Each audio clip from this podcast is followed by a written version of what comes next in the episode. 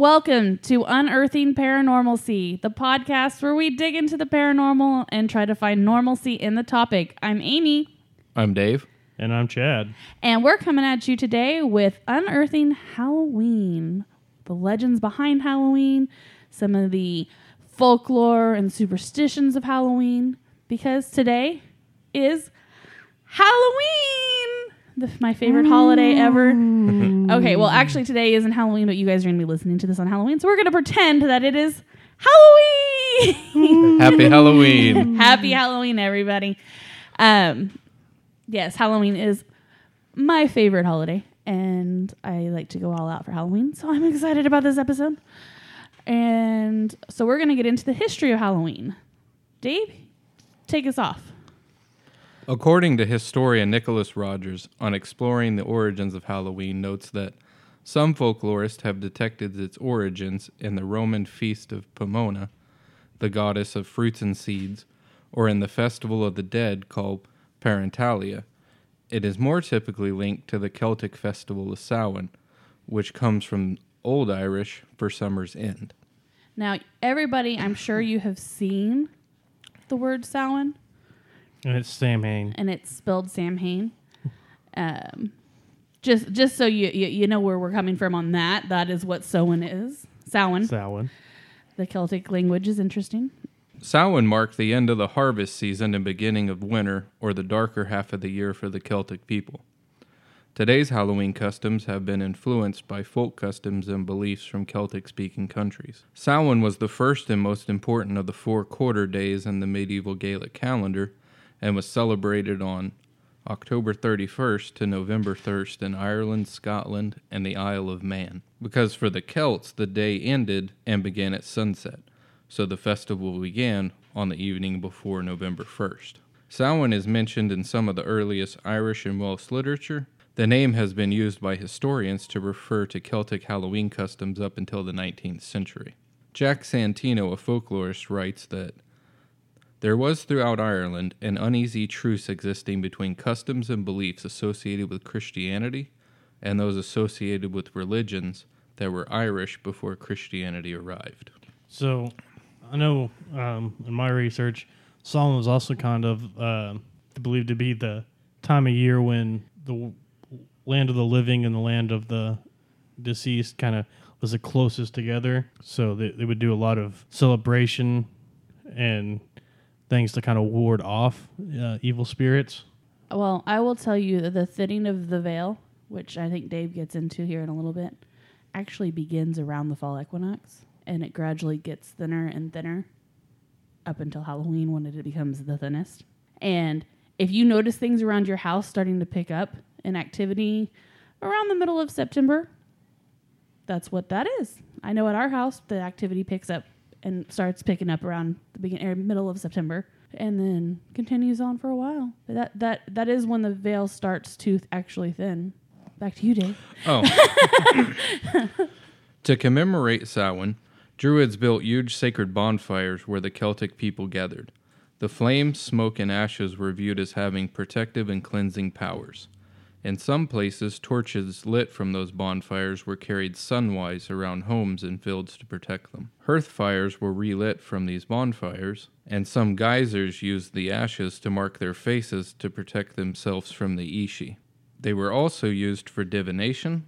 The fires were a kind of imitative or sympathetic magic because they mimicked the sun by helping the powers of growth and holding back the decay and darkness of winter. But as Christianity and Catholicism spread, ancient customs were outlaws or the symbolism was changed. In Scotland, bonfires and divination games were banned by the church elders in some parishes. In Wales, bonfires were lit to prevent the souls of the dead from falling to earth and to keep the devil away. Wouldn't the flames make the devil feel more at home? That's kinda what I was thought. wondering, yeah, But maybe it has to do with the protective magic of the bonfire. but it's still I don't know. fire, and the devil's a pyro. So am I. And on the night of October 31st, the Celts believed the boundary between the worlds of the living and the dead became blurred, and that the ghost of the dead could return to the living world. The souls of the deceased were said to revisit their homes seeking hospitality. Places were set at the dinner table, and room was made by the hearth fire to welcome them. In 19th century Ireland, candles would be lit and prayers formally offered for the souls of the dead. After this, the eating, drinking, and games would begin. Throughout Ireland and Britain, the household festivities included rituals and games to foretell one's future, apple bobbing, nut roasting, scrying or mirror gazing, pouring molten lead or egg whites into water, dream interpretations. These divinations mostly regarded death and marriage. You set a place for the deceased at your table and so on, so on. Mm-hmm. Hmm. Have we done that before? Yeah, we did one year. I remember doing that. So these prophecies they served as an important source of comfort and direction for a people that were completely dependent on the natural world. And this blurring of the worlds meant that the Ishi could come into this world more easily and were especially active. The Tuatha De Danann were a supernatural race in Irish mythology. Say that name again. Tuatha De Danann. They were thought to be the main deities of pre Christian Gaelic Ireland, and when they were defeated by the Milesians and forced underground, they became the Ishi, meaning people of the mounds. Mole people. well, after after this, they became the spirits and the fairies. Oh, okay. I'll go through a few of these along with their modern day similarities. And we talk about fairies. We're not talking about Tinkerbells. Fairies in I- Irish culture a little bit more um, Evil. mm, They can be. malicious at times. Yeah, but they're they remind me more of the fairies in the labyrinth. Yeah. You know what? E- even even the the good and nice ones are still super mischievous. I don't know if you guys have ever seen the show The Magicians.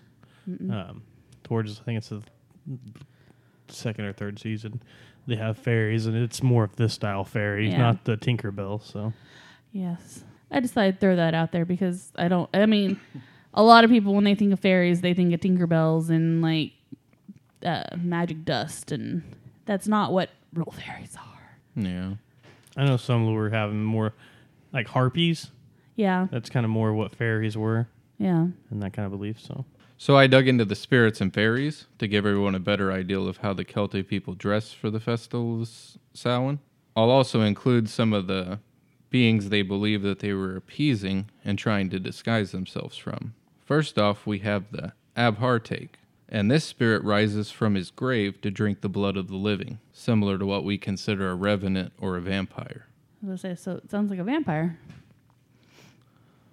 Next is the Banshee, and she heralds the death of a family member, usually by wailing and shrieking, similar to a lady in white. I was gonna say, you told me the other day because we were talking about the uh, haunted Norman ep- Norman episode when the lady in white at the Center Center Theater, and how I said that uh, they're always in white or red, and he said, "Well, banshees are always in white."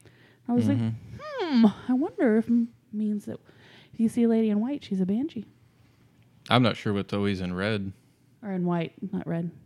but you also you also said because we were talking about white and red. I figured out what white was, but I Some Still figured out haven't- red. yeah, still haven't figured out red. They were harlot banshees. You know, they probably were centered around stuff about jealousy and lust, and Yeah, I don't know though I don't know if they have a big scarlet A on their chest, then we'll know for sure. exactly. then we have the Dullahan, and he's described as a headless rider, usually on a black horse. The Headless Horseman. Exactly. So, so these are things that are back 2,000 years ago. long ago that we have carried into our stuff now with vampires and the banshees. And Well, the- well, again, I only went through the ones that have similarities with So, modern okay. day stuff. I mean, there's Well, I mean, a lot of today's Halloween was brought with when Irish immigrated to the United States. True. And that's where a lot of the Halloween lore comes from is uh, the Celtics. the So- Celtics and the Irish have some pretty awesome folklore. because there's dozens and dozens of of types of ishi. I found out we have like three percent Irish in us. Chad, it's you and me. We're, we're, we got some Irish and some Swedish. Okay, back to Dave. I got quite a bit in me. Yeah, Dave's almost pretty much all Irish. Yeah.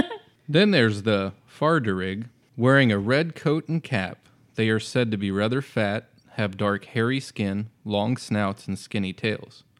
According to fairy and folk tales of the Irish peasantry, the Far Darrig is a solitary fairy along with the leprechaun and the clurichaun, all of whom are most sluttish, slouching, jeering, mischievous phantoms. The Far Darrig, in particular, is described as one who busies himself with practical joking, especially with gruesome joking. See, I, I first thought I thought it was Santa Claus. I don't know for some reason Santa popped in my head. I just started thinking without the snout and the tail, it kind of talks about me. but then I was like, oh, werewolf. Eh, okay. Now, with the, the, the leprechauns, we all know what leprechauns are, but prior to the 20th century, This Sorry, year I be was Lucky I was Charms. about to just go. They're after me, Lucky Charms. yeah, pri- prior to the 20th century, the leprechaun was said to wear red and not green. He was colorblind. It's no big deal. Possibly. the red just clashed with his beard and his hair, so he decided to change. It was the wrong shade. Didn't match his facial hair. The next is the Fuath, which are water spirits, similar to lake monsters, bog creatures, lizard men. The Oklahoma octopus. Yes. Yeah, very well could be. There's the Murdican, and that is a siren like creature, also known as a merrow. Our Would- mermaid. Yeah, which is similar to a merman or a mermaid. The puka. These creatures were said to be shape changers, which could take the appearance of horses, goats, cats, dogs, rabbits, ravens, foxes, wolves, and goblins. They may also take human form, which includes various animal features such as ears or a tail. I think I've heard of the puka before, but I can't think of where I've heard of them. Because the description doesn't sound anything like what I was thinking, but I know I've heard that name before. Okay. Certain agricultural traditions surround the puka. When the last of the crops were brought in before Samhain, anything remaining in the fields is considered puka or fairy blasted, and hence inedible. Now, in some locations, reapers left a small share of the crop for the puka's share to appease the creatures. That's what went wrong with our garden this year. We didn't leave the puka any. Or maybe it was the fact that we got really, really hot. Well, you, you don't have to do that till Samhain. oh, so Then the Sluagh, and these were the spirits of the restless dead. Sometimes they were seen as sinners or generally evil people who were welcome in neither heaven nor hell, nor in the other world, who had also been rejected by the Celtic deities and by the earth itself.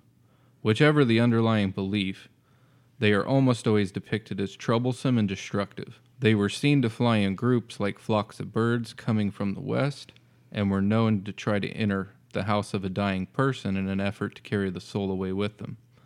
Some consider the Sluagh to also carry with them the souls of innocent people who were kidnapped by these destructive spirits.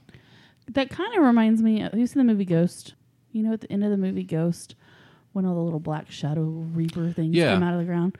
That's what that reminds me of. Okay. That's that's a really good parallel actually. But as you can imagine, the Ishi were both respected and feared. Oh yeah, it's kind of like they are today. I mean, I think most people today you fear the vampire, but then there are those people who you know want to be vampires and are vampires and all that stuff. So Yeah. So it was customary for offerings of food and drink or portions of the crop to be left outside for the Ishi. makes sense. So that's kind of the history of the holiday itself, and it comes from the Celtics. Chad, what do you have in some of the the traditions of Halloween? So, like, let's go with that, like trick or treating. Yep. Um, there's a lot of different ties to trick or treating. There's no true origin of where trick or treating really came from. Um, every religion kind of has something similar, um, or not every religion, but a lot of religions have some similar things. When Christianity spread to the Celtic lands, they kind of started to blend older pagan rites and Christian beliefs. And then, you know, the church designated November 2nd as All Souls Day or All Saints Day. So they started putting together, you know, Samhain and All Souls Day and kind of made 31st just kind of the Day of the Dead kind of um, celebrations. They would make bonfires, um, just kind of like that. And people would masquerade and visit houses. The poor people would visit houses of the wealthier families and received pastries that were called like soul cakes in exchange for promises to pray for the homeowners' uh, loved ones, dead loved ones. And it kind of take up. This was known as souling. It's taken up by kids later on, and kind of went door to door asking for gifts, money, stuff like that. And then in Scotland, uh, young people took part in a tradition called guising, uh, where they dress up in costumes and accept offerings from various households. And instead of like praying for the dead, like uh, they would in souling, they would sing a song or recite a poem or tell a form of joke or perform a kind of trick and kind of you know the trick or treating part of Halloween. And then we've also got like Guy Fawkes night celebrations. Um, Guy Fawkes was arrested and put to death in 1606 for working with the Catholic Church and trying to take down Parliament and King James I, who was a Protestant. The night after he was sentenced, or he was executed, children and people throughout the world or throughout England would have communal bonfires, wear the Guy Fawkes masks, and ask for they would ask for pennies for the guy for Guy Fawkes. Now, is that the same King James that the King James Bible comes from? I do not know. Ooh, might be something to look into. If you're listening to this and you know the answer to that question, email us at unpnormalcy at gmail.com. So, uh, as people started immigrating to the United States, the United States is one of the largest believers and celebrate uh, people who celebrate Halloween. Um, I mean, there's some other countries that do as well, but we for sure have taken off and, you know, shot straight for the top like we do. Well, we let consumerism yes. and capitalism take hold. And when capitalism takes hold, so- anything is possible. So some colonists already, you know, celebrated Guy Fawkes Day, and then when the large number of uh, Irish immigrants during the potato famine showed up, uh, they started, you know, to believe their uh, bring in their beliefs, and so it kind of just mixed together. So guising and souling were all kind of things done in the United States. In the 1920s, pranks kind of became the Halloween activity of choice for rowdy young people. Still is kind of thing today, but not as bad. There, there was accounts of damages and stuff like that reaching more than a thousand dollars, a hundred thousand dollars in damages in certain metropolitan areas. And then when the Great Depression uh, started, Halloween kind of fell to the wayside for a little while. You actually had more vandalism and physical assaults happen on Halloween during the Great Depression, not so much of the celebratory Halloween. But I think that was just because it was like every other night of the year. Yeah. Well, I mean, nobody had anything. Yeah, you gotta that's You weren't getting I mean, you could go trick or treating, but you probably weren't going to get much. You can't exactly cut holes in your bed sheets if you can't afford, Afford- new bed sheets. exactly. and you're not going to waste the eggs because you need the eggs. you need to the eat. eggs to Yeah. eat. Um, with the outbreak of World War II, trick or treating kind of just fell to the you know the wayside because of sugar rationing and things like that. Halloween just kind of was wasn't much of a thing anymore. After World War, with the post-war baby boom, trick or treating reclaimed its place as one of the most common Halloween customs. Nowadays, I mean, between all the candy, the costumes, the all the decorations. Halloween now is estimated to bring in roughly six billion dollars a year. Wow. Um, it is now the second largest commercial holiday following Halloween. Following Christmas. The second largest commercial holiday following Christmas. Yes, uh, so I thought it was kind of cool. I didn't realize it was. I, mean, I knew it was a big holiday, but did not think of it that way. I spend a whole lot more money on Halloween decorations and Halloween than I do at Christmas time. Now, I spend a ton of money on presents at Christmas time, but when it comes for decorations, I haven't put decorations up for Christmas and well since I've lived on my own. But every year I try to do something for Halloween because Halloween's so much cooler. Well, there's more imagery involved with Halloween Yeah. than with like. Well, and all Easter. obviously because we're doing this podcast, the things we enjoy is more around Halloween Oh, yeah. than Oh, Christmas. absolutely. Like- I'm pretty sure we looked at really weird if we kind of put all this stuff up for Christmas decorations. part of me would love to leave my Halloween decorations up year round. And I, I think that this setup, my as I I show Chad my my witches altar here would be fine year round, right? Nobody would ever come into their house and look at it and go, if "Uh, they're coming to their house and they don't already know you, then it'd be weird. But I don't know why someone you didn't know would come into your house in the first place. uh, kids' birthday parties. Yeah. Then we can just put throw something up over that and you'll be fine.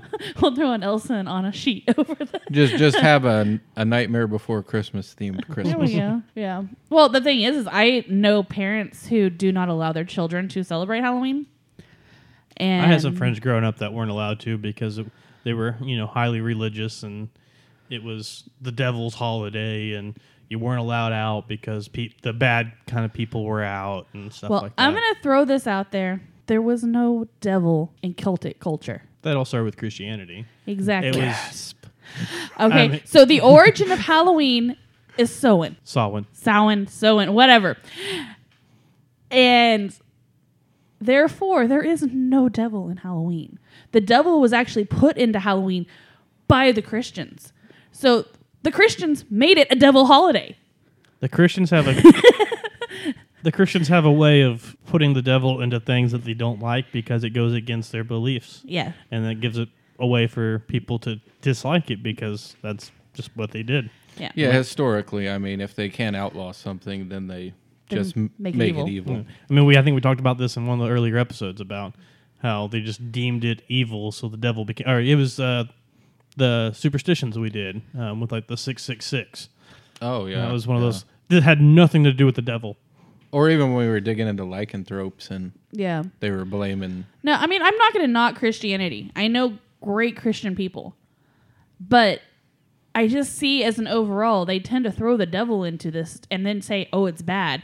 But it wasn't bad until they put the devil in it. I, I just every time I think of something like this, I think of uh, the Water Boy. That's the uh, the mom, uh, Adam Sandler's mom. That's the devil's music. That's the devil's sport. Guess what? It's not the devil's holiday. I was reading something the other day that said they were saying that Samhain was the Lord of Death. And I'm like, no. Samhain was not the Lord of Death. Samhain Sauron was is the Lord of Death. Arawn. Yeah, Arawn is the Lord of Death. So it's not Arawn's day. All, And- and he Arawn would just- love a day of his own. But Let's start one. he, he, he was just one of many though, but but you also got to think to the to the pagan people, death wasn't a negative thing. yeah. Death just meant rebirth. It meant Well, what's interesting thing to the Christians, death is not a bad thing. Everybody wants to die and go to heaven. So I don't know why they put the negative spin on death like that when it comes to celebrations. I don't know either. I don't know. If you know, email us at unpnormalcy at gmail.com.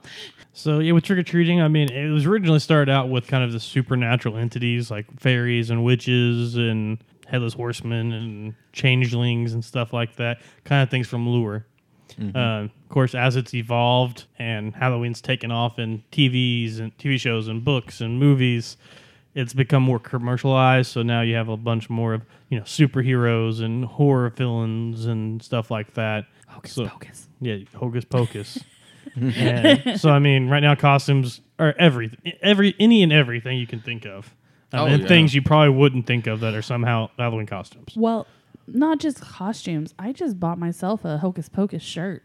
Like I ordered it online, a Hocus Pocus shirt, and then I, you know, like I ordered um, pillows with Halloween stuff on them, and it, it's just, yeah, Because nothing says sweet dreams like your favorite cinema serial killer I. I love my cereal or my my horror movie pillowcase. Now, in parts of southern Ireland, the guisers included a hobby horse made from a horse's skull mounted on a pole and carried by an individual hidden under a sackcloth known as a Láir Bhán. I've seen pictures of these things, and Yeah. these are it's kind of creepy looking. Yeah, I've they've actually been in a few movies. They've had things like this as well. Actually, Uh-huh. Dave was doing his research on this, and he was showed me a picture of him. And I go on to um, Facebook, and I was scrolling through Facebook, you know, mindlessly as we all Yeah. do. And because I listen to so many true crime podcasts, I get these um, to hunt a killer ads that pop up on my feed, and it just so happened that it had a liar bond in the the the video for the hunt to hunt a serial killer or whatever it is. And I was I, I told Dave I said I just saw one of those in my Facebook feed, and I had to go back and find it for him. But yeah, mean, that's what I love about the Halloween time.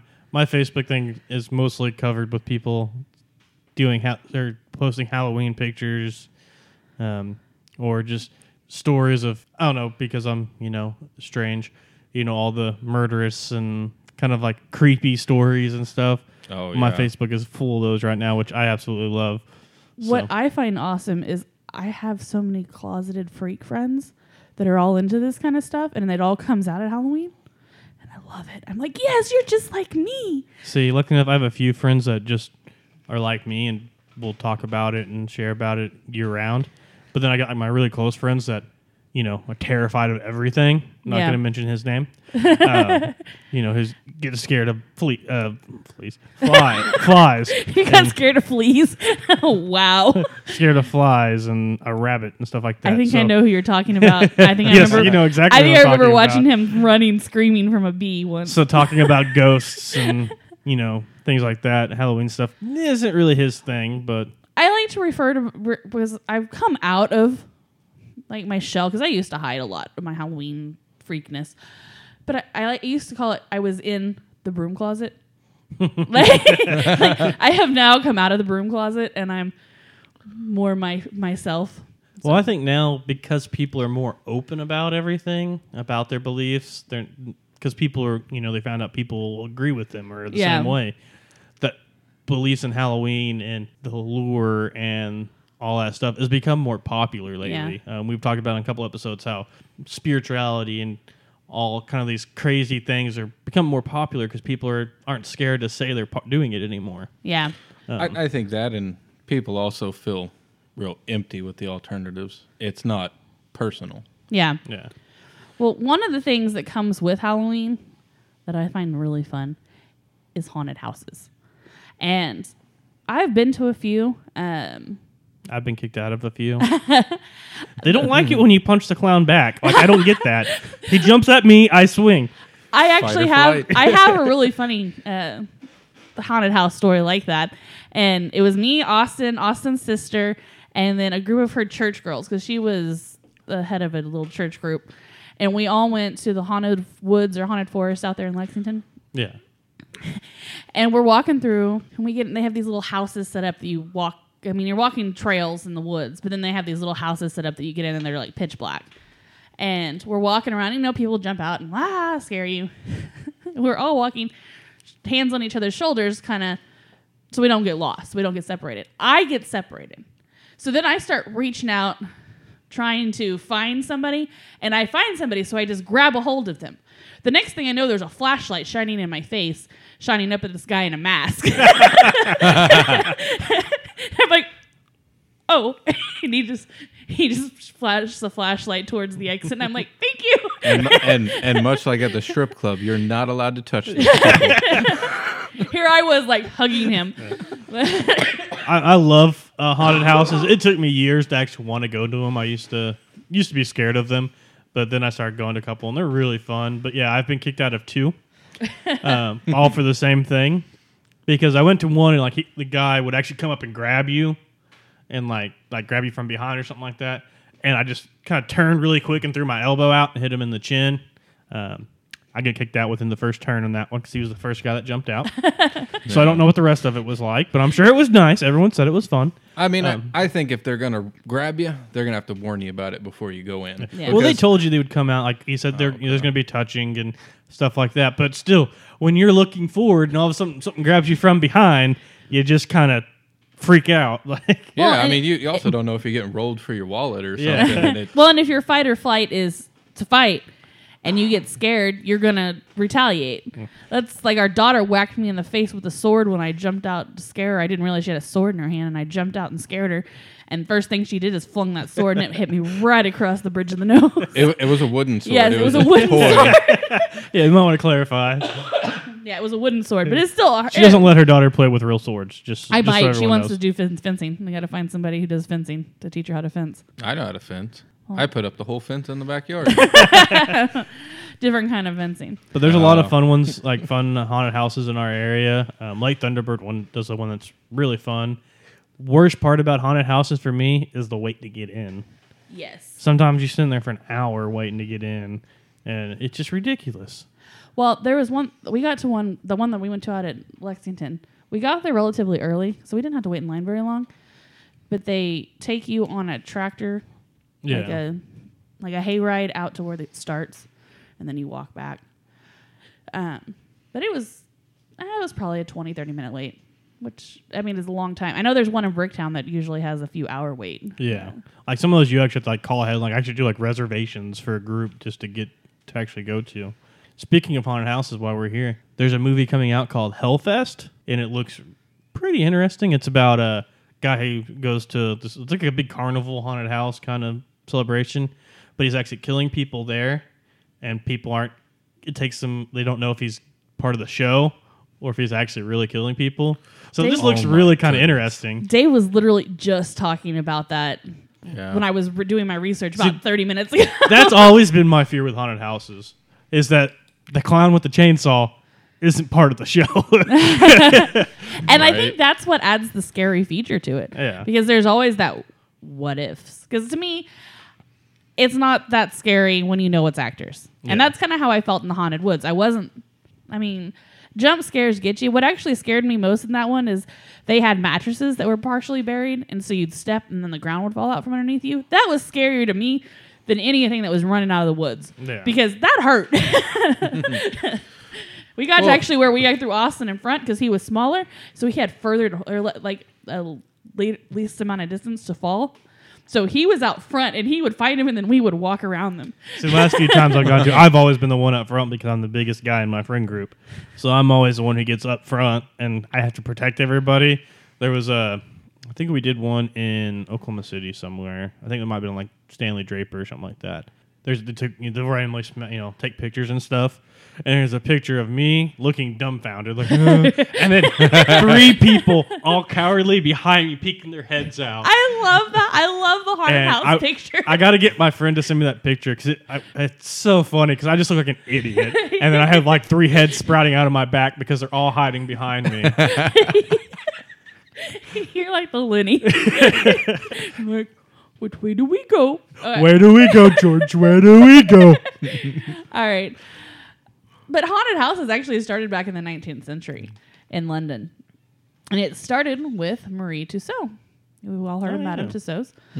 Well, she had the Chamber of Horrors, where she would set up wax figures that represented the notorious murderers and victims, as long along with um, infamous historical figures. So, like she had um, We're talking like like Jack the Ripper setups. and yeah, stuff. and then it's like there was a, a royal family in France that were all gu- guillotined, and so she had that set up, and she actually did the death masks for that family. At the turn of the 20th century in Paris, the Grand Guignol um, would do stage depictions of graphic dismemberments, and the director of the theater, Max Maurey, I may be pronouncing that wrong, but boasted that if he he judged how good a performance was by how many people passed out in the audience. In 1915, in an English fairground in Liphook, um, they debuted one of the first ghost houses, which is kind of along the lines of the the haunted houses. Yeah. Um, haunted houses in America actually began during the Great Depression. And we talked about how trick or treating had stopped. But they started those because it was a way for parents to distract the children during Halloween or the kids during Halloween to keep them from doing pranks. And burning down the damn city. exactly. Um, but haunted houses really did not become popular in culture until Disney built um, the Haunted Mansion in Disneyland in 1969. now is that still open today? I believe so. I I've been to Disneyland, but I was like a year old, so I don't remember. Oh. Um, and it was a hit. It- after, after debuting, it was a hit, and it was eighty-two thousand visitors in like just the very short opening time. Oh wow, that's a lot of people. Yeah. Then the United States Junior Chamber, also known as the Jaycees, became famous for raising money through haunted houses. They would put together haunted houses. In fact, they got so good at it that they wrote a book on how to do it. Now, there's a famous serial killer that was a member of the Jaycees, and he used to dress up like a clown. Do either of you know who he was? John Wayne Gacy. That is correct. Little little trivia there. Um, in California, at Knott's Berry's farm, they began hosting their own Halloween attractions that later turned into a full multi-week event, kind of like they do at the zoo here. They do haunt the zoo, and it's pretty much just Halloween that you go and you can trick or treat at the zoo, but they have decorations out all all month long. And then um, I know Frontier City does a big Halloween month Fright Fest kind Fright of thing. Fest. Yeah. Yeah. um, because we got married October 15th and my bachelorette party was actually at Frontier City. so we were there, and everybody was dressed up and all kinds of stuff going on. I didn't know that. Yeah, you went to Vegas. I went to Frontier City. Yeah.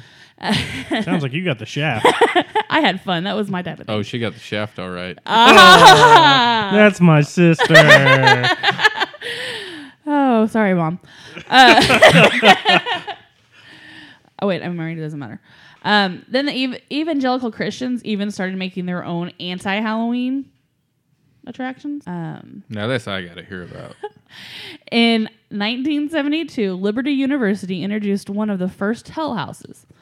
What the hell houses were is they would take people through on a tour and show them what happened to sinners when they got to hell. oh my god. So Sounds awesome.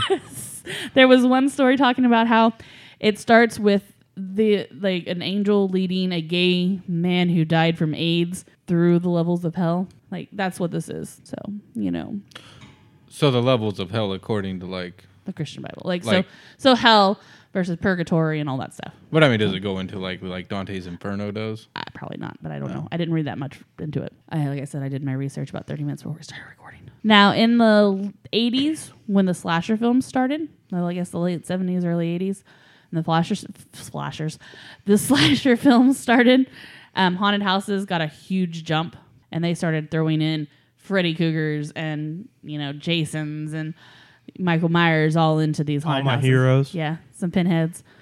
They would actually themselves that those characters would be in the haunted houses, so it would bump the income. Plus, not to mention it, it was pretty easy to get a costume like that. Exactly.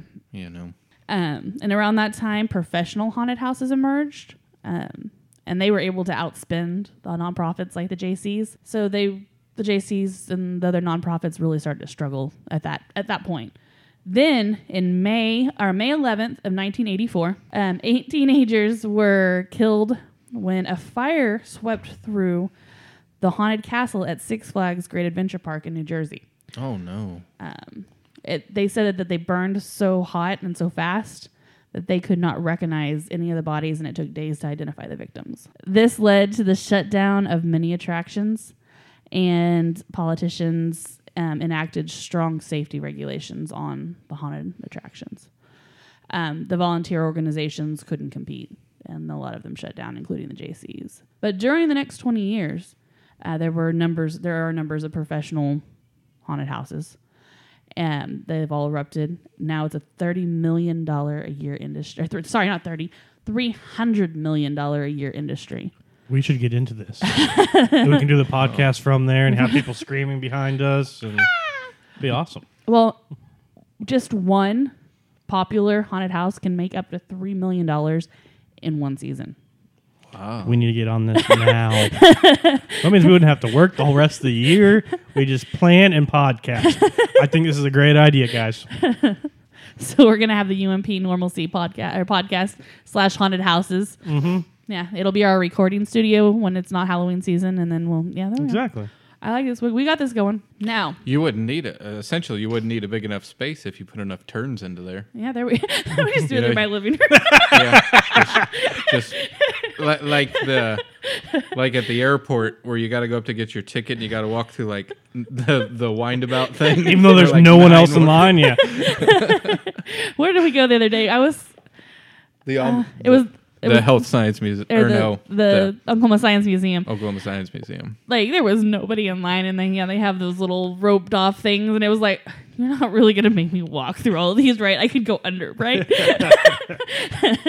Can I just go out the exit and come around to you? so kind of going with haunted houses and stuff. So now the uh, at least I've just now noticed it. So you know, like there's comic cons and stuff. Well, they have like Halloween fest cons, I know. I've discovered this and I've too. been watching videos on it, and I want to go so bad. They have one in Tulsa every year. I'm sure they have one in Oklahoma City too. We Like gotta I didn't find know one. these things existed till like this week, and like I am super excited. I mean, I want to go to Comic Con too, but Hall- these Halloween fest things look awesome. Yeah, they do. I saw. I actually was today. I, it was on Facebook. I was scrolling through and somebody was posting pictures from one, and I'm like, I want to go. now, back in December, um, December eighth of 1976, a production crew for the TV show The Six Million Dollar Man were filming the Carnival of Spies episode at the Pike Amusement Zone in Long Beach, California. And a prop man was going through all the wax mannequins and dummies when one of the arms fell off. And when that arm fell off, he saw inside that there were bones and human tissue. Oh no way. The police were called. Um, the corpse was taken to the Los Angeles coroner, and they did an autopsy. The autopsy was done, and it was determined that the body was that of a male who died from a gunshot wound to the chest. And then dressed up as a mannequin and used in TV shows. No. Oh. That's what it sounds like. The body was covered in wax and phosphorus paint.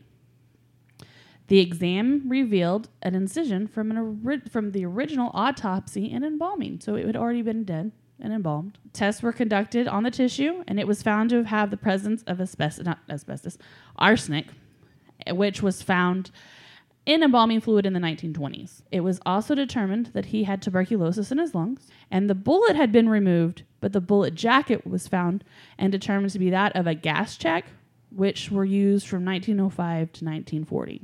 So, and then inside of his mouth, they found a 1924 penny and ticket stubs to the Pike Sideshow and the Louis, or yeah, Louis Sonney's Museum of Crime. To me, this is the saddest part because they were using this poor dead guy as a trash can, right? like Well, maybe the penny under the tongue had something to the do The penny, with I think, was from like to pay, to pay the boatman. yeah. I think it was actually from the embalming process because it was 1924. Oh, okay. But I, uh, but this did give them a place of contact. So they contacted Dan Sonney, who was the son of Louis Sonney, and he confirmed the identity of the corpse as Elmer McCurdy. Now, Elmer McCurdy was born in 1980, or no, 19, 1880 in Washington, uh, Maine, and was an American bank and train robber who was shot and killed in a shootout with police after uh, robbing a train in Oklahoma in October of 19, er, 1911. So we just brought this all the way back to Oklahoma because this is an Oklahoma podcast, right? How odd was that? Like, I just stumbled upon this. I remember That's hearing really cool. like the stories of that. I've but seen it on like Wrigley's, Wrigley's Believe It or Not. Rip- Yeah. Ripley's Believe It or Not. Here's the funny thing. it's not funny. It's kind of sad too. He was robbing this train because he thought that this train had four hundred thousand dollars in a cash royalty to be paid to the Osage Nation.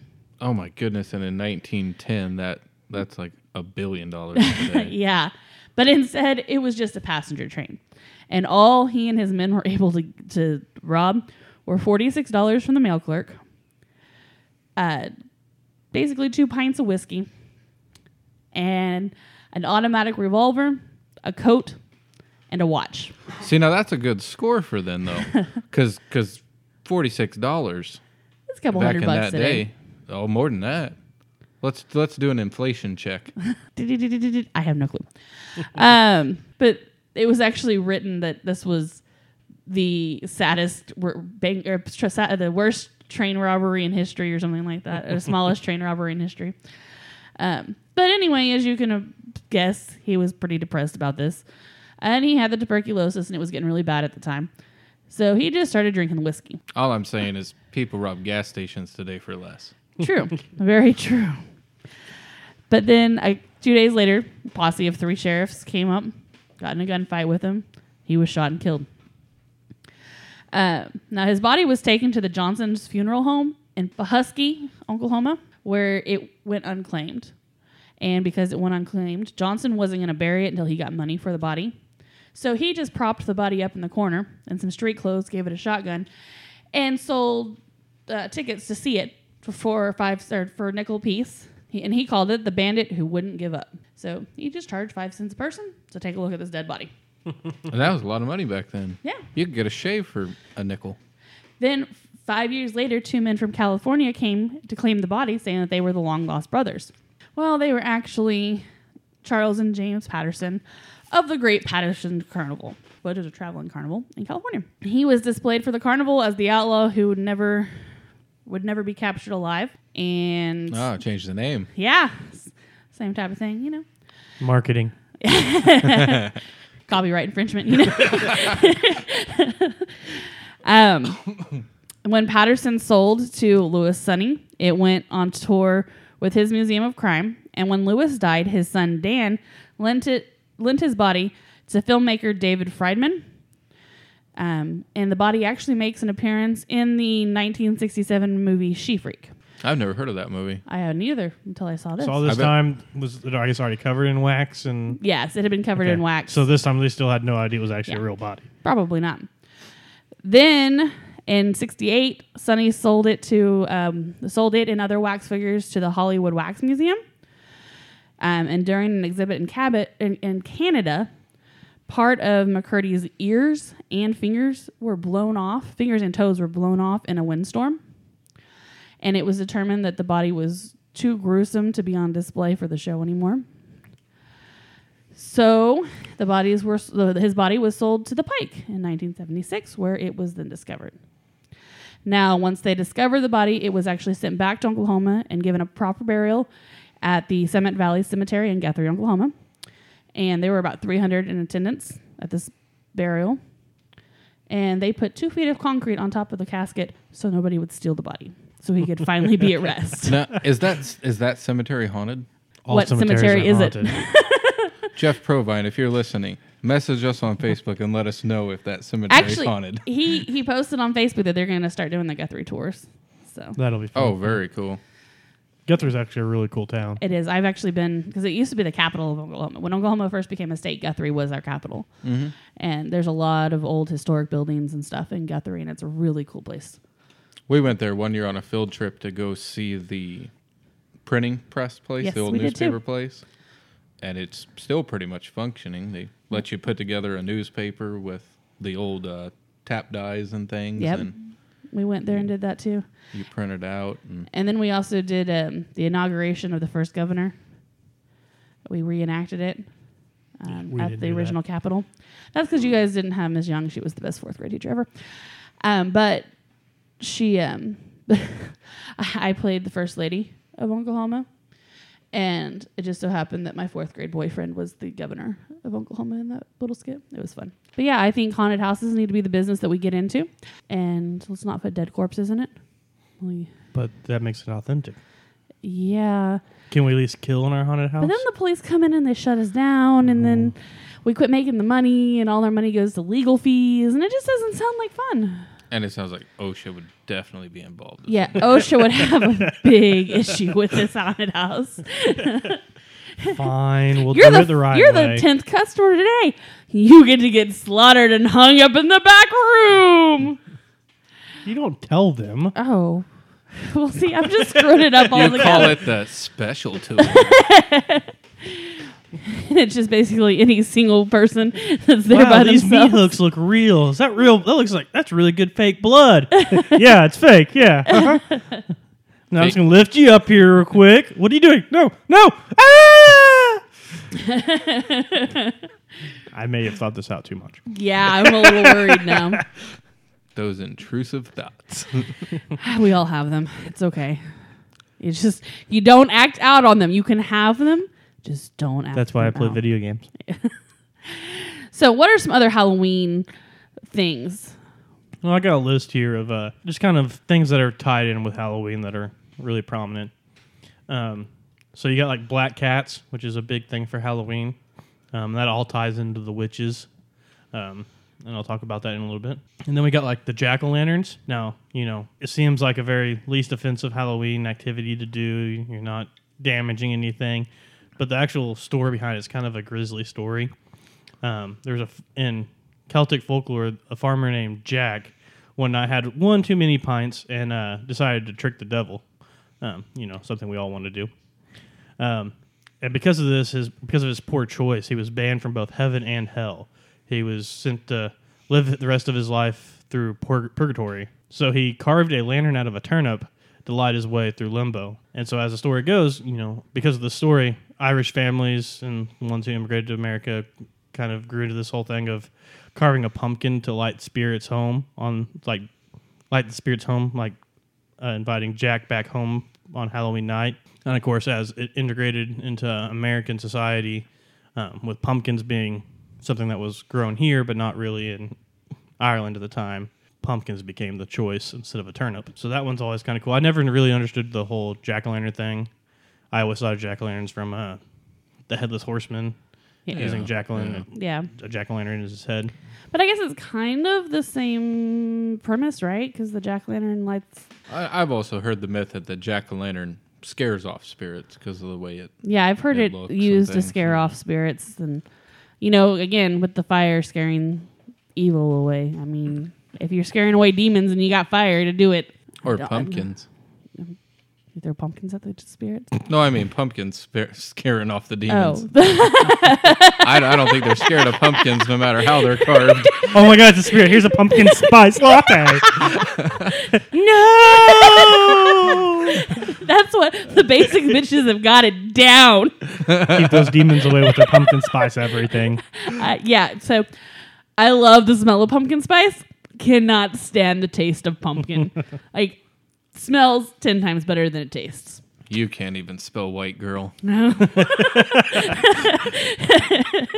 well, with jack o' lantern and stuff, that was actually one of my favorite things growing up as kids. Were carving jack o' lanterns, and we used to bake the s- pumpkin seeds. Yeah. And I absolutely, well, I haven't done that in forever. I decided I'm gonna have to do it this year. We'll do it this but- year because Kylie and Dean need to do pumpkins, and Yeah, Dave and I carved. I, I was with Dave the first time he ever carved a pumpkin, and that was what seven years ago. Yeah. I need to get my drawing skills back on track so I can do a really cool one. I actually have carving tools in my drawer because it's Halloween. So also we have bats. They're kind of like you know like black cats. Uh, they were believed to be a gift from the devil bestowed upon women who promised their souls to him. And it's like a witch's familiar. It was bad luck seeing a bat. Um, it foretold death. It was also believed that if a bat flew in your house on Halloween night, it was believed that ghosts were present as well because as the ghosts would sneak in, the bats would fly in with them. Because like, bats can fly through w- do- doors and windows, I guess. Ah, Um, now bats like black cats are adorable. yeah. Like bats are pretty freaking adorable little creatures. Now, when they're flying around, yeah, depending on how close they get, because sometimes they do get tangled up in your hair or whatnot. But they're pretty, they're pretty cute. The best picture of a cat is there's a meme going around that was two bats hanging upside down. It's like if you flip this over correctly, it looks like they're having a mad dance contest. um, and then spiders. this one actually kind of surprised me. Um, the tie, the spiders kind of tie back to middle age beliefs that if you saw a spider on Halloween, that means a past loved one or a spirit of a loved one is watching you. Um, so for all those people who hate spiders, if you kill them on Halloween, you're killing the spirit of a loved one. Okay. Well, you know what? My loved ones know not to come into my house as spiders because I have a rule, and that rule is in my house, it's my territory. If you're a spider, you're dead. Outside, it's your territory. You may live. And then witches, um, which is one of the most common Halloween beliefs. Um, yes, you're sitting across from me, Amy. You are one. Um, I'll get you, my pretty. And your little dog, too. So witches were, you know, basically they were single, widowed, unmarried, or socially awkward, solitary women over the age of 40. In the Dark Ages, you were lo- pretty much labeled as a witch. Nowadays they're called cat ladies. and most of these, you know, kind of beliefs resembled crones from Celtic mythology. You know, gray hair, warts, gnarled joints. You know, bent from old age.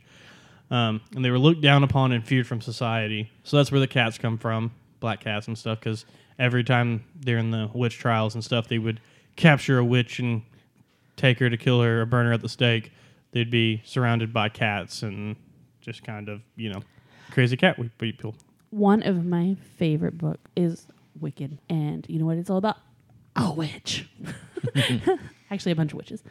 Um, and then you got like cauldrons and broomsticks, which are all tie in with uh, witches. Cauldrons, you know, you always see the pictures of.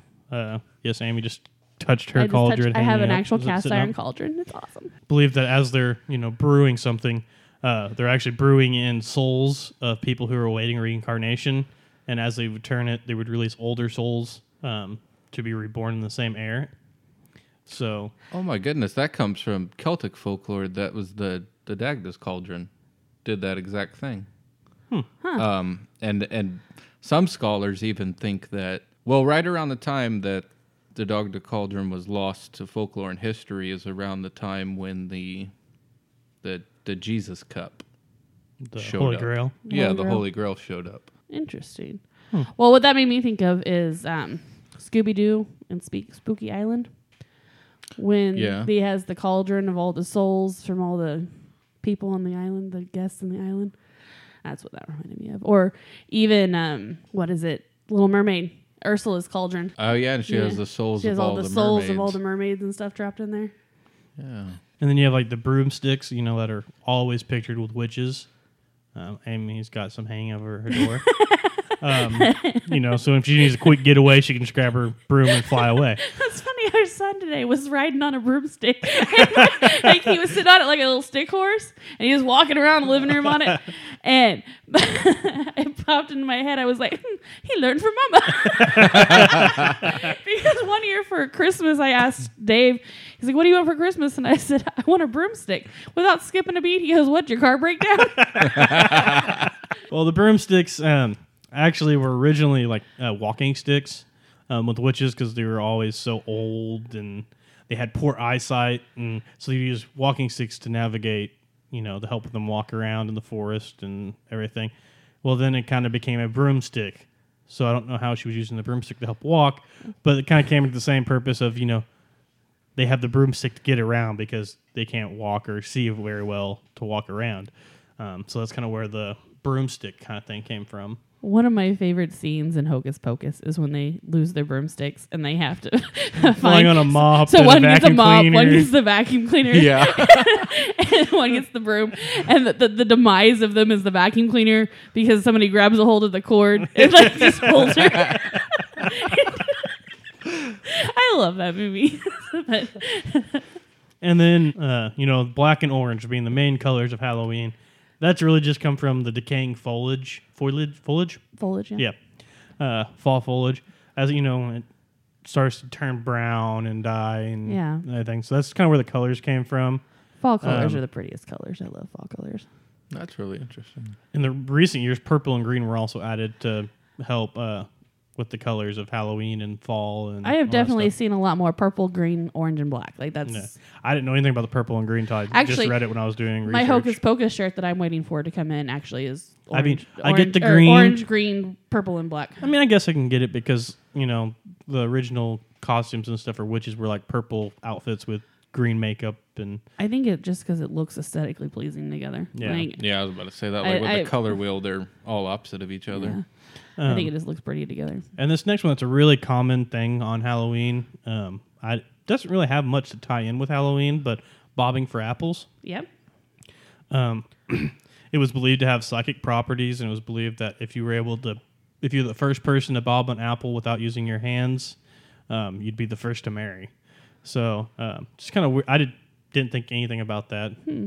Um, kind of has an odd thing to you know tie in with Halloween, but You know, I cannot remember ever bobbing for apples. I did it a couple times at like the school Halloween festivals. Maybe I did In elementary too, but I school. don't remember. Um, I went mostly to those for the dunk tanks to yeah. dunk the teachers, but I do remember bobbing for apples a couple times. Now, every Halloween, I do some type of apple dessert, whether it be candied apple or I make little apple pies in apples. I like core out the apples and then make chop up this stuff and make pies and put it in the apple and bake Well, them. apples actually have a little bit of a Halloween or a lure to them as well. Um, I couldn't find a whole lot on it. I did see a bunch of them tie apples and candy apples and stuff into Halloween.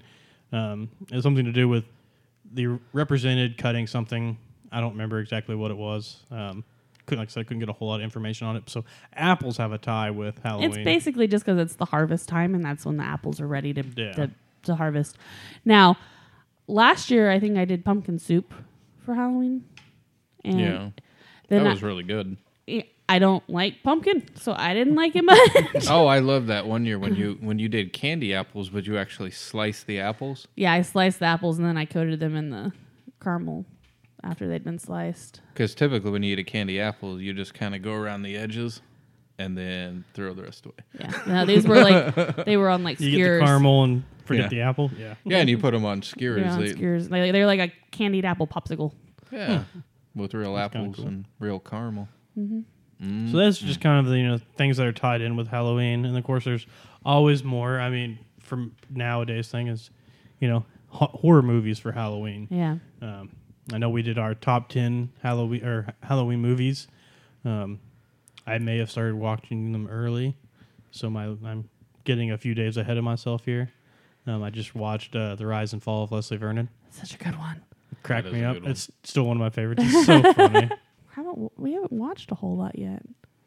We need to get on that. I have. Me and Kylie have. yes. What was that one?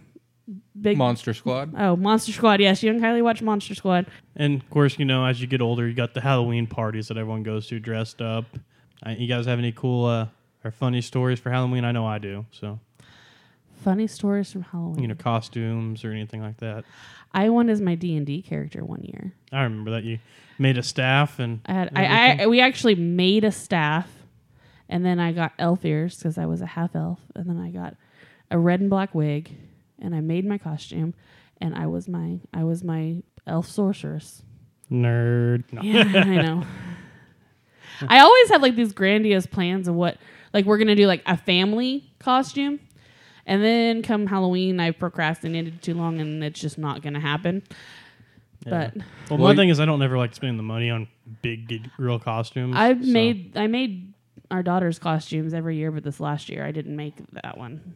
Actually, her first Halloween, I didn't make that costume, and then I made them all until last year. And then last year, I we bought pieces. She was a butterfly. We just bought wings Yeah. and stuff.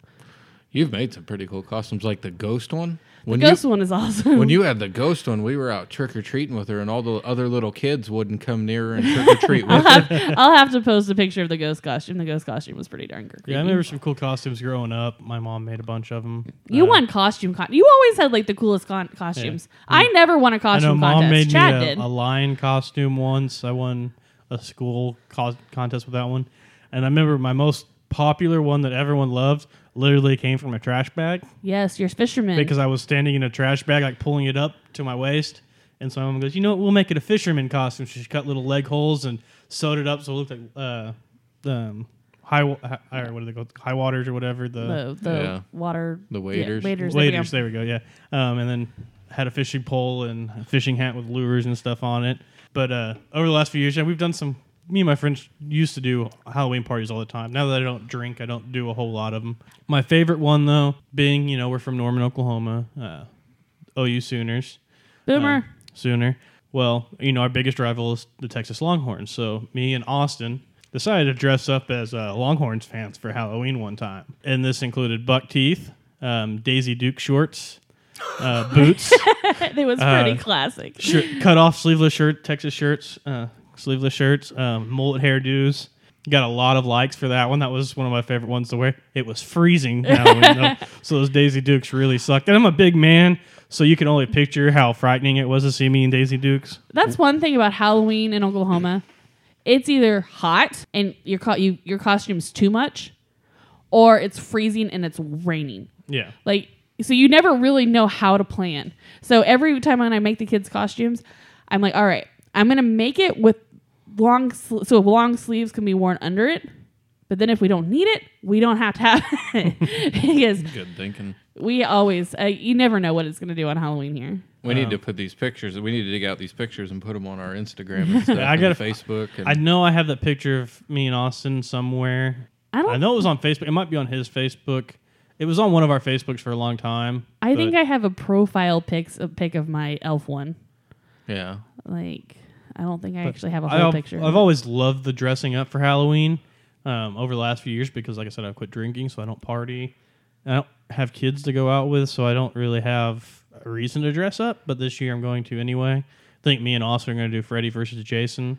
cool. He's going to be Freddy, and I'm going to be Jason um, if I have the money. I've been thinking about uh, dressing our son up as Chucky Yeah, from Children's or Child's Play. that'd be cool. I Kylie, hope- I Kylie hope wants you to can- be a vampire. I hope you can pull it off and it doesn't just look like Raggedy Ann.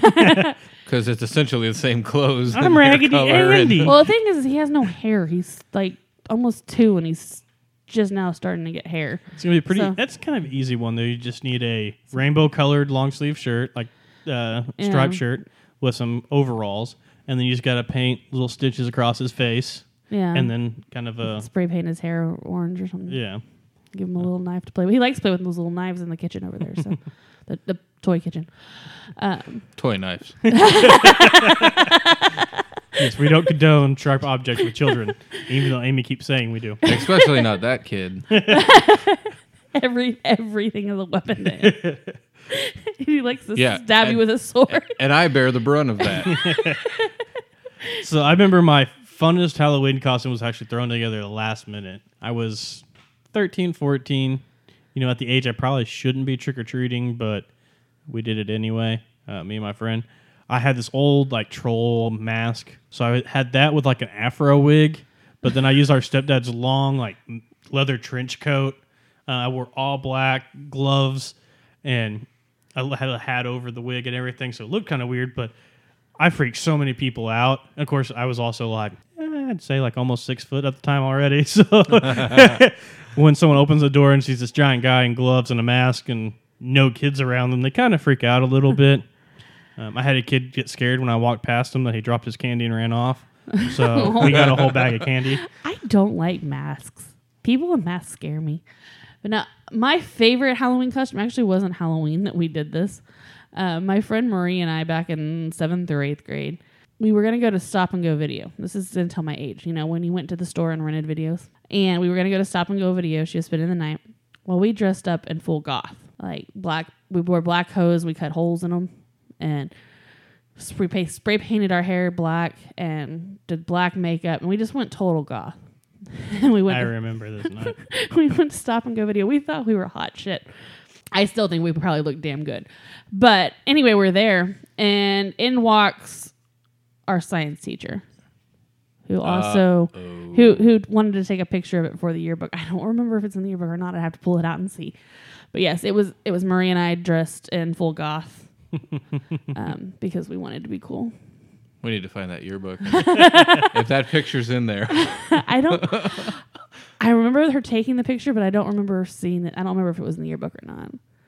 But yes, that was that was so much. It was just fun. It just was kind of getting to be who we were. When you get dressed up, you just kind of you get to do be things you aren't. well- you you get to be things you can't be. Yeah. And I think that's kind of the cool the thing stuff you about it. well, like with the goth, because I always wanted to be goth. Like I always like I was always like attracted to like the goth guys, and I wanted to be goth. I was a goth guy. But yeah, so I always wanted to be goth. So I got to be what I wanted to be because I, I was really shy and really reserved back at that time. So I was too shy to be goth. See, I always wanted to dress up for work.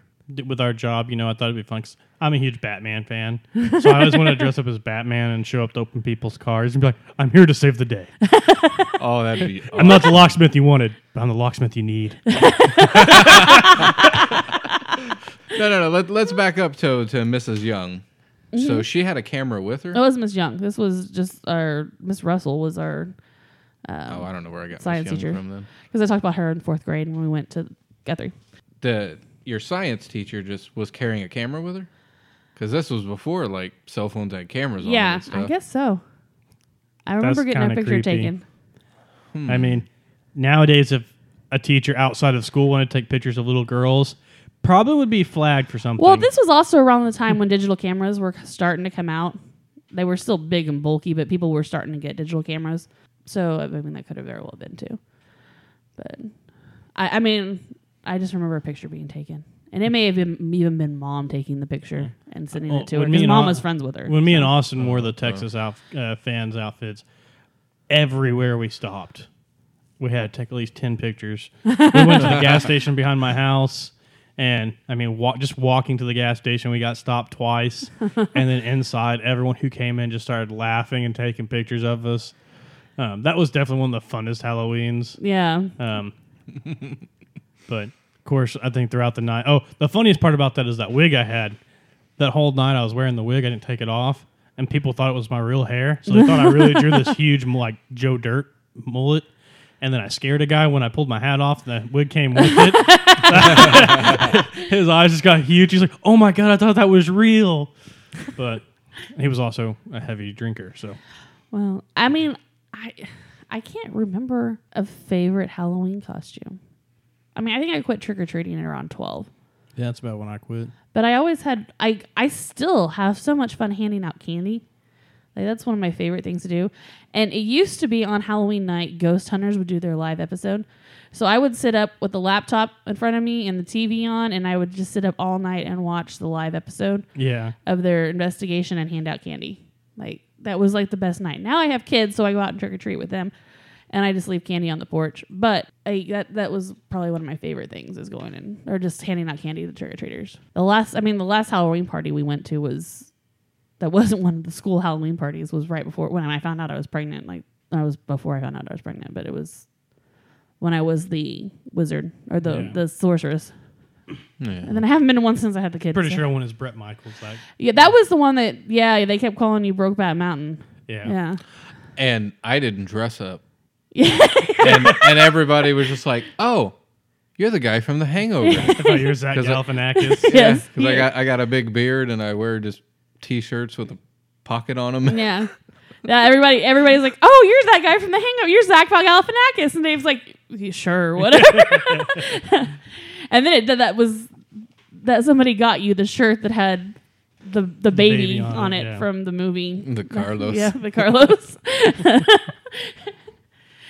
yes, that was that was a fun Halloween. I mean, my friends would always come over, and like in middle school, my friends would come over, and we would do like Ouija and seances, and we actually do that still. We, I mean, we don't do Ouija, but we do tarot, and we usually have a tape recorder set out, and we do try to do some spirit communi- spirit communications on Halloween night after the kids go to bed. Oh yeah, it's a great night for divination. Yeah. I've always just wanted to go to a graveyard on Halloween, so.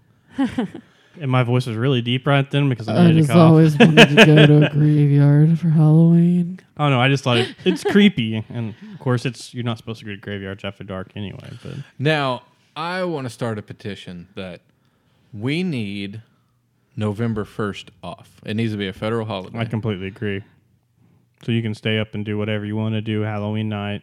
And then be off I, I'm November game 1st. for it, but Hey, you're my boss. I'm get, I'm off uh, November first now. Thanks. Because that's Um, also All Saints Day yeah.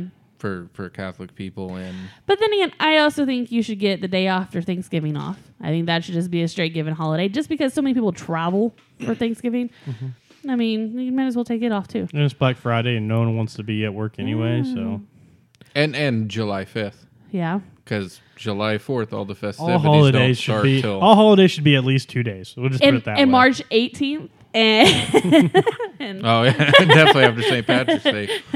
Ooh boy. and then February 15th, so everybody can either, you know, sober up from their single night of drinking and or Singles go Awareness Day. or go and get um, you know, their morning after pill, whatever it is you need. Whoa, whoa, whoa! Correction. We February fourteenth isn't a, a federal holiday. Oh, it's not. Oh. February tenth is for President's Day. We don't get that one. So, I mean, you could make November 1st a holiday. It's not going to mean that everybody's going to close down. We won't, Chad. Damn. But yeah, Halloween is by far one of my, it is my favorite holiday. The worst And- thing with holiday ho- holidays now, Halloween now, is that it's everything's done on the weekends. So Halloween's kind of lost its fun. Like I still love it, but like parties are always done the weekend before or the weekend after, depending Yeah. where it's at in the week. And then community trick or treating is always done. Now, like, Norman doesn't usually change the trick or treat night. The trick or treat night Norman is usually on Halloween night.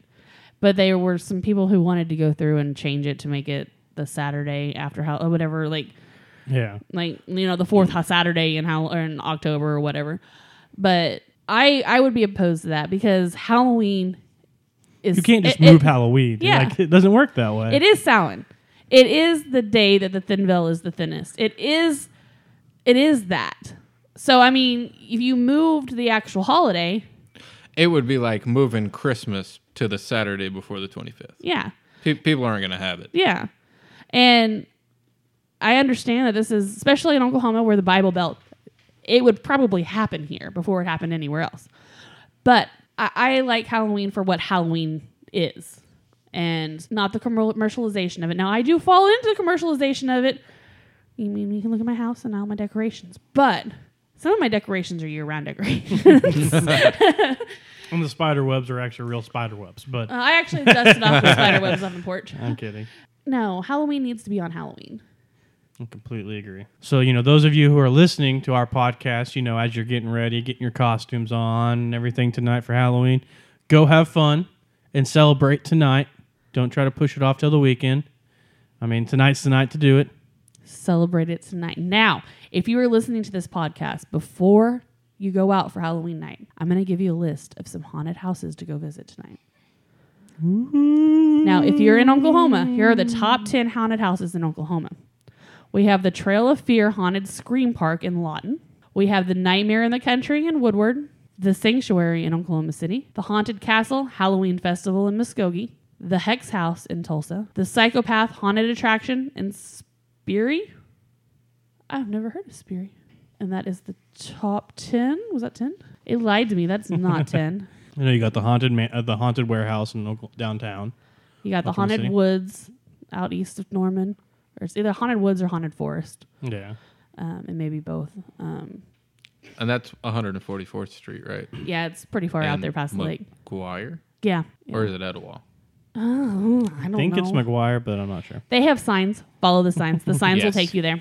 and the oh, signs are there's- partly as creepy as the whole thing. Their signs are everywhere. Yeah, they're like spray painted on like plywood. and they're there year round, so they, they get kind of uh, weathered, so they look kind of creepy. But yeah, that's a really good one.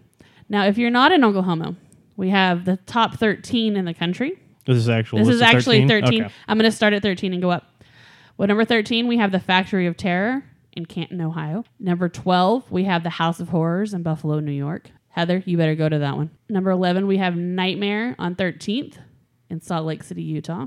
Number 10, we have the Spooky Woods in Arkdale, North Carolina. That one right now, the picture of it is like a giant snake attacking somebody. Well, and see, that one just out. got. Aren't all the woods in North Carolina just a spooky wood? I don't know. I've never been to North Carolina. Uh, we have the Haunted Overload in Lee, New Hampshire. Some of these pictures are pretty awesome. This I'm looking at hauntedhouses.com.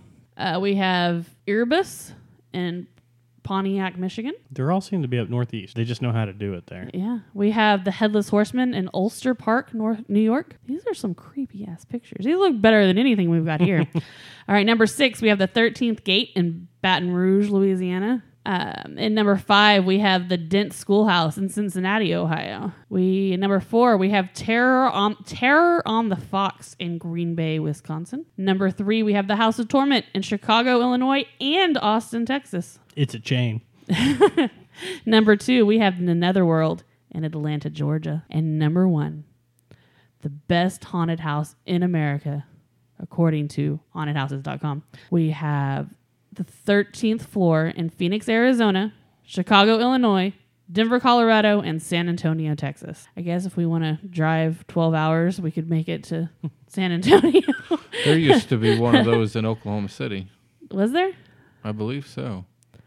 Interesting. Now, the place I'd want to be on Halloween is Salem, Massachusetts. That would be so awesome. That place has already got a creepy feeling. It's one of my favorite places in the entire world. I I've been up there once, go. and I want to go again. I have a friend who lives up there. I keep saying I'm going to go visit so I can spend time in Salem. I would move to Salem. Supposedly, they have a really like the whole town is you know a big Halloween festival. Oh, so I could only. Oh, ah, that would be so awesome. Um, well, I have a friend Heather in New York that yeah, we should go up and visit her around Halloween. We can go check out Salem. It's not too far. Sounds good. Yeah. So, any of you out there who are listening and you think, you know, your hometown haunted house is better than any of these, let us know. Let us know where you're at so we can share it for, you know, next year. Yeah. And if you're here in Oklahoma and you've got a great haunted house and you think we should go check it out, we'll put it on a list and go do that next year. Maybe we'll do it over the podcast.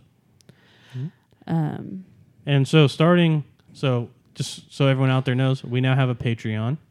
So, if you support our Patreon, that means we can go start our own haunted house and become millionaires and podcasters. So, or we can, you know, just bring you guys more content. well, that too. But I mean, if we get this haunted house, become millionaires, that we just work year round on the podcast. we could just devote then- our lives to you, the listener, in this podcast, and yeah, Sounds I'm- good to I'm- me. I'm, I'm- good with that. Yeah, we don't need a job if we could just podcast and run a haunted house. we wouldn't even need the podcast if we had. No, we'd still do the podcast, okay? You're No. gonna scare people away thinking we're gonna quit. No, I'm We're gonna not quitters. I'm doing the podcast for free right now, so I mean, hey, um, but yeah, we got a Patreon started up. Uh, we have different levels that are going to be listed on the Patreon page. Each level's gonna get you a little something special. Yeah. Uh, we're going to start with a dollar and we're going to announce your name on the podcast and thank you. And then, you know, $5, $10.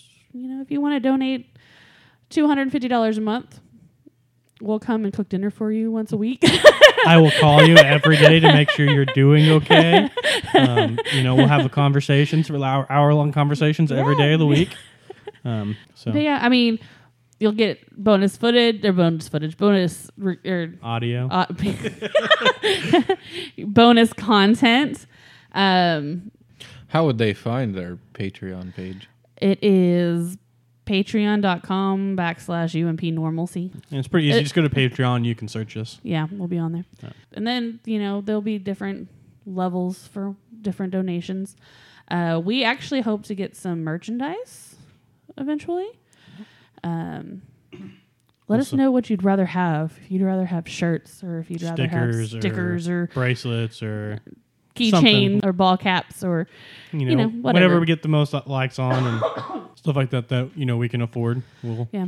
try to get you what you want. We're watching our listeners add up and it's awesome. I'm so thankful to you guys for listening to this podcast. I still need you guys to come follow us on Twitter. I'm feeling lonely over here. Yeah, Chad's all by himself over on Twitter. yeah, to message message us on Facebook, send Yeah. us emails. And we're We'd love to hear from we're you. Unpnormalcy on all those. We're on Facebook, Instagram, uh, Twitter, and our email is unpnormalcy at gmail.com. And we've always got direct access to this stuff all day long, so it doesn't take us long to respond. Um, So as I'm already seeing more people on Facebook commenting on posts and seeing new likes every, almost every couple days. So keep it going. oh, yeah, we get at least two new followers on Instagram a day. So that's Just- awesome. Hey, instead of just following us, go ahead and send us a message or something like that. You know, Yeah, we'll say- say I'll you're message you listening. back. Um, if there's anything you want to hear, like any kind of stories or believe, uh, you know, kind of lure out there you want to know about, let us know. We can always look into it for you. We were talking Um, about doing a listener's story s- episode soon. Yeah. If we get So, some stories in from you, I want you guys to from send some stories. Let us know. We'll read them. If you want to Um, stay we'll anonymous, have you Amy's bad reading. Yeah. Amy's bad reading. We'll read it for you, um, but we'll all split split it so it doesn't sound as bad. Uh, my stuttering, you know, full foolish self will read as well. Chad will stutter and I'll mispronounce words and pause and repeat and yeah, all that fun stuff. We appreciate you guys so much and we thank you and we want to wish you guys a happy Halloween. Be safe, have fun. No, it's an awesome night. Have fun, stay safe. We love you guys. Happy Halloween. Until next time. Keep digging.